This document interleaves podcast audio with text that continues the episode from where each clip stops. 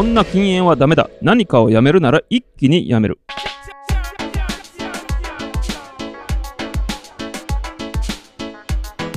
自分の中であんまり良くない習慣だなと感じていることやめたいことなどをどのようにしてやめられるでしょうか。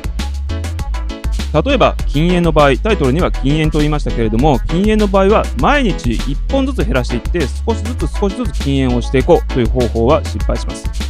やめるなら明日からスパッとやめることです。これは意志力を意識したやめ方。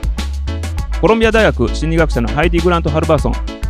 著書の中で意志力は使えば使うほど減っていくと言います。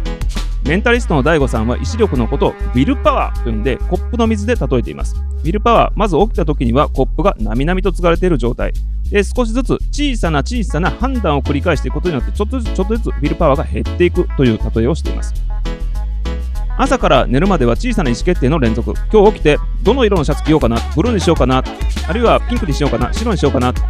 これでじゃあブルーでいこうかなっていうこの小さな意思決定です。らもコップの水がちょっと減っているということなんですね。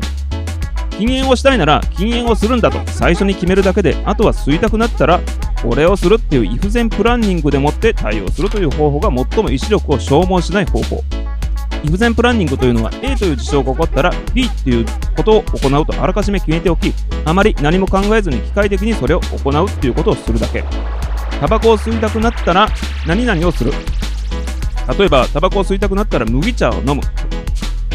ちなみに私は大学生までタバコを吸っていましたけど社会人になってやめました。1日でやめることができました。